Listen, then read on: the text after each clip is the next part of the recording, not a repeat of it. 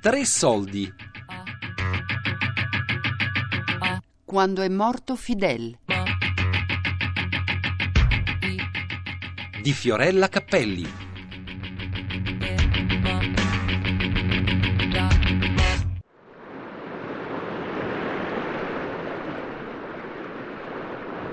Noi eravamo molto poveri, però avevamo una vita molto sana, diciamo sempre, a, per esempio con mio padre andavo a pesca, a caccia dei granchi, a cercare manghi, sempre avevamo un'attività da fare eh, collettiva come il gruppo dei bambini da, del quartiere, che era una cosa molto bella, molto sana, che non c'entra niente con la vita che hanno i giovani in questo momento. Sogno un'infanzia così per i miei bambini che non arriverà mai, perché la vita ha preso un corso che non c'entra, diciamo che non tornerà più così che se non hanno il computer come in Italia, se non hanno il telefonino de marca, de quello costoso, eh, non si divertono. Invece per noi ah, eh, diciamo che era una cosa che non esisteva, nessuno voleva la macchina, nessuno voleva la casa bella, tutti volevano solo divertirsi e essere felici, bastava pochi soldi per mangiare, per vivere, e però questo eh, diciamo era quando ero bambino, 40 eh, eh, anni fa. Luis è nato a Trinidad una città che da qualche anno è meta di migliaia di turisti.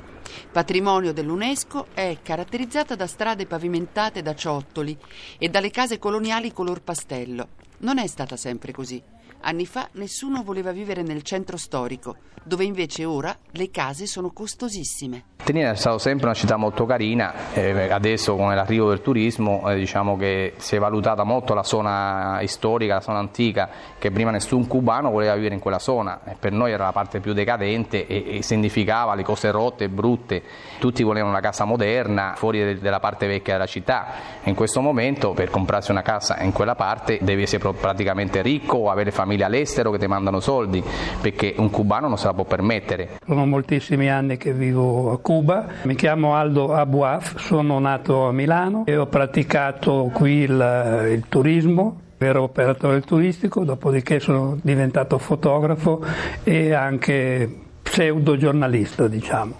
Sicuramente il ricordo della prima Cuba che ho conosciuto in un certo senso, chissà, era forse meglio di quella di oggi. Eh, la gente era più spontanea, più sincera, più onesta, più leale ed era una comunità veramente unita, veramente solidale, in parte lo è ancora, però non è più la Cuba di una volta e adesso un po' si sta contaminando e non lo so se è un bene o se è un male.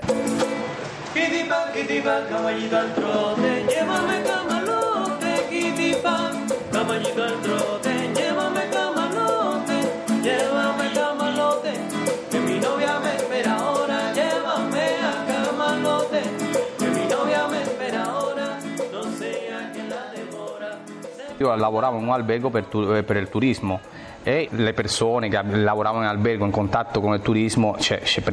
avevano i regali che ci davano i turisti e rubavamo pure perché rubarli allo Stato non era rubare.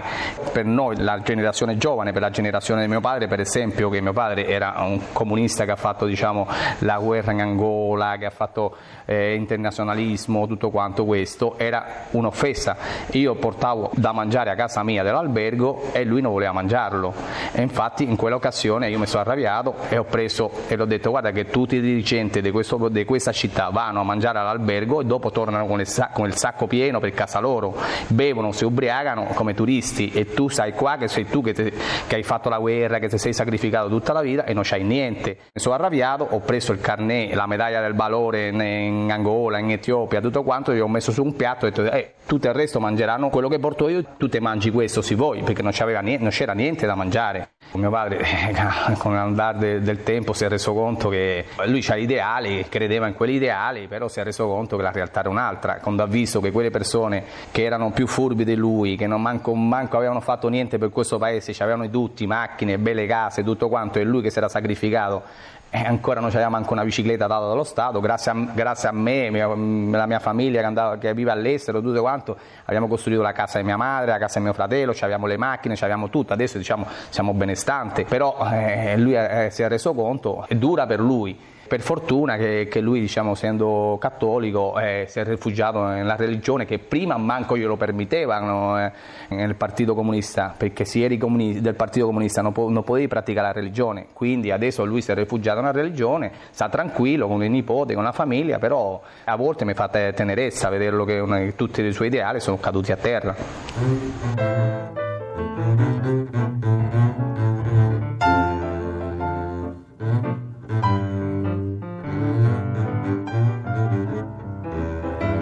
Non c'era niente, non c'era manco le, il sale, che è una cosa assurda, perché stando in un'isola rodeato di mare che non si trova il sale, perché noi eravamo abituati che tutto veniva dalla Russia, era, eravamo il figlio, il figlio scemo della Russia, ci regalava tutto, non, non, non, avevamo bisogno di produrre niente, quindi quando tu abitui le persone così non sono capaci di creare niente. A Cuba, tra nostalgia, progetti e delusioni, si valutano i cambiamenti degli ultimi anni e ci si interroga sul futuro. Con l'arrivo del turismo è arrivato il dollaro, è cominciato diciamo, la differenza di classe che non esisteva prima perché eravamo tutti poveri. La differenza di classe è, è lì diciamo, tutti cominciamo a vedere che non è vero che diciamo, la legge è uguale per tutti, che tutti abbiamo gli stessi diritti perché chi ha più soldi adesso si può permettere un buon ospedale a La Habana, un miglior ospedale, si può permettere di andare in alberghi, chi non ha diciamo, soldi in questo momento diciamo, ha una vita, non posso dire misera, però diciamo,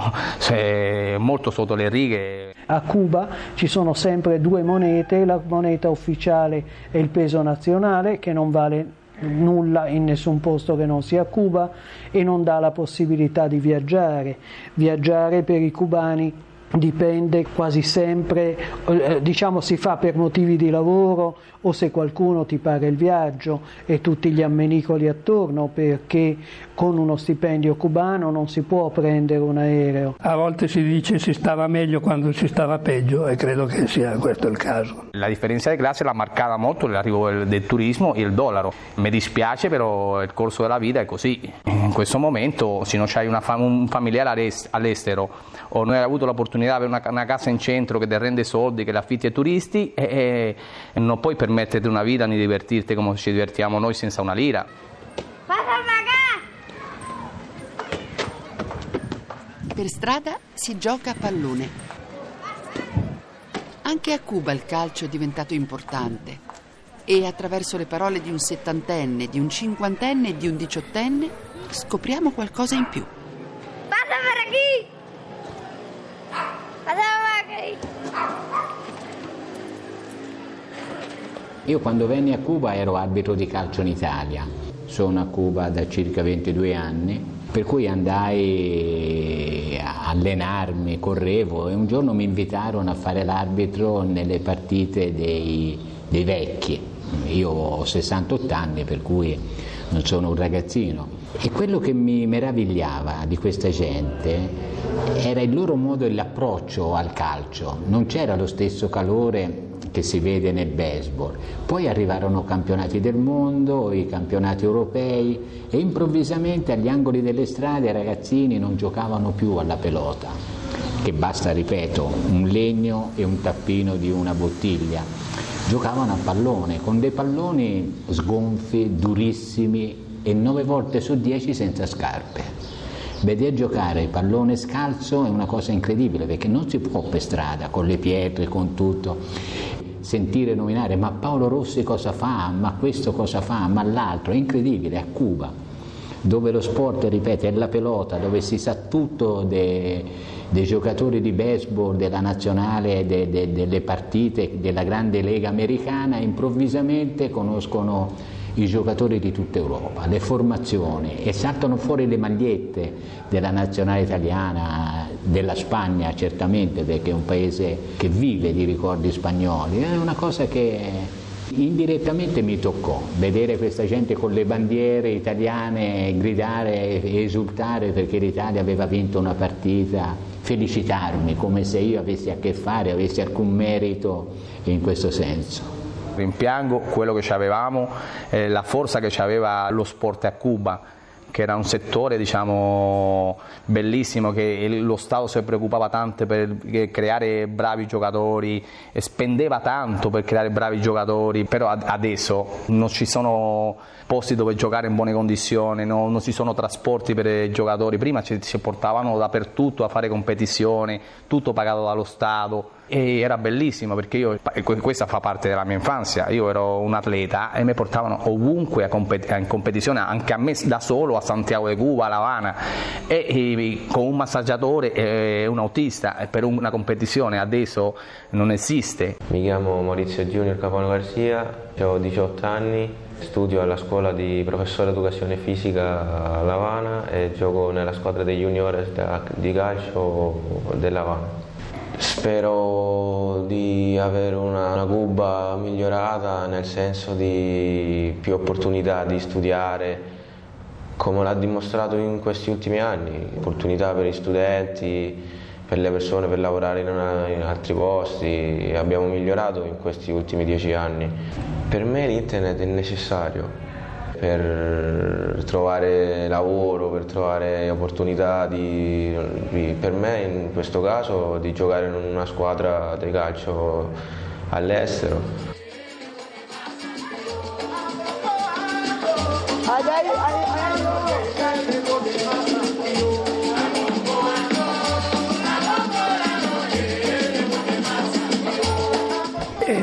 Futuro chi lo sa, sicuramente si è mossa, ho visto dei cambiamenti che chissà negli Stati Uniti o in Europa possono far sorridere, però qui sono stati cambiamenti veramente epocali,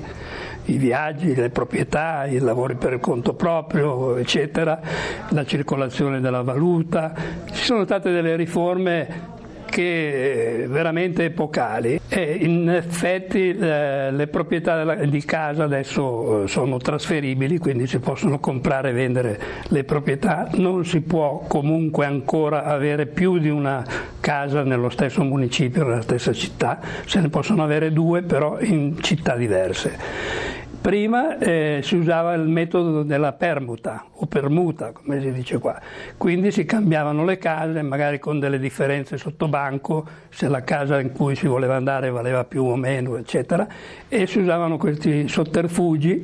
magari anche facendo delle permute fittizie, che erano solo sulla carta e in realtà non si permutava niente, era una compravendita, però eh, tutta al nero, tutta illegale, diciamo.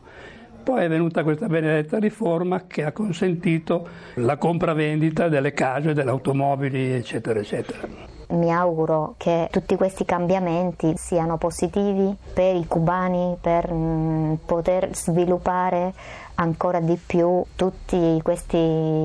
mondo imprenditoriale che, che è appena cominciato, si può, si può fare di più. Dopo è, è, uscito fuori il, il, il, genio terzelmundista, quello che dico io, che noi siamo capaci di risistemare le macchine d'epoca, che non le lasciamo morire, siamo, tutto funziona, siamo capaci di prendere un televisore del tubo catodico e inserire la, il sistema per mettere la chiavetta, è una cosa che eh, si dice è impossibile, per noi niente è impossibile prendi una macchina di queste che gira a Cuba, la metà è, la metà è russa, la metà è giapponese, tutto dentro, è una crocco, per una crocco che funziona, quindi niente da buttare in questo paese. Adesso in questo momento, che penso sia un momento storico molto importante perché siamo a un punto in cui forse tolgono l'embargo, eh, ci auguriamo che si tolga questo embargo penso che è molto difficile perché dipenderà molto, penso, dopo gennaio che eh, si capisca che cosa farà Trump. Penso che anche l'Europa è in attesa perché nessuno sa, è una persona un po' imprevedibile. Qua il futuro è veramente incerto. In una democrazia manco lo so, perché loro non, non, non l'hanno mai avuta. E come, come puoi essere preparato a una democrazia se non l'hai mai avuta, non l'hai mai vissuta? quelle che l'hanno vissuta, oh, eh, si, si, può chiamare democrazia, sono i vecchi, ormai i vecchi, che, posso, che sanno loro, poveracci.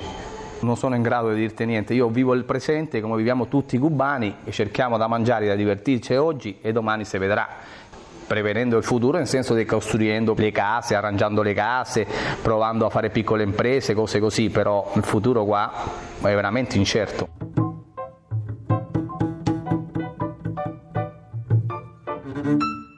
abbiamo visto quello che è successo in tutta Cuba per una settimana seguendo la carovana della libertà a rovescio di Fidel, abbiamo visto come reagisce la, la gente e non è solo per piangere Fidel, è stata una forte riaffermazione della sovranità di Cuba, dell'energia, della forza, della voglia di lottare dei cubani. Io in questo credo molto fermamente, per questo che sto qui. Io non soffro di nostalgie, onestamente, la sola nostalgia che ho è di non essere stata a Cuba nel 59-60, quando cominciava la rivoluzione, era tutto da costruire. Quello sì mi sarebbe piaciuto, ma eh, questo è pazienza.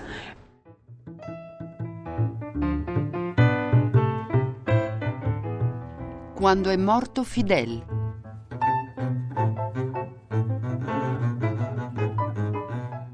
Di Fiorella Cappelli. Tre soldi è un programma a cura di Daria Corrias, Fabiana Carobolante, Elisabetta Parisi. Podcast su radio3.rai.it.